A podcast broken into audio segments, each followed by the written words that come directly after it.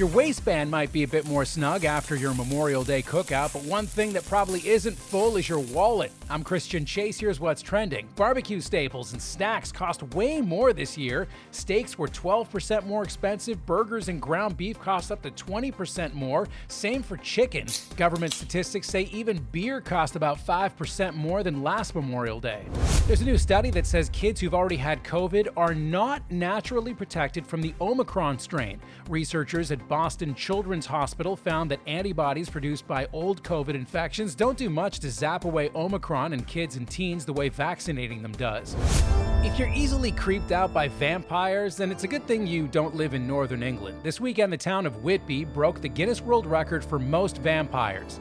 Actually, it was most people dressed like a vampire. The town was the setting for Bram Stoker's novel Dracula. They welcomed 1,369 blood sucking ghouls.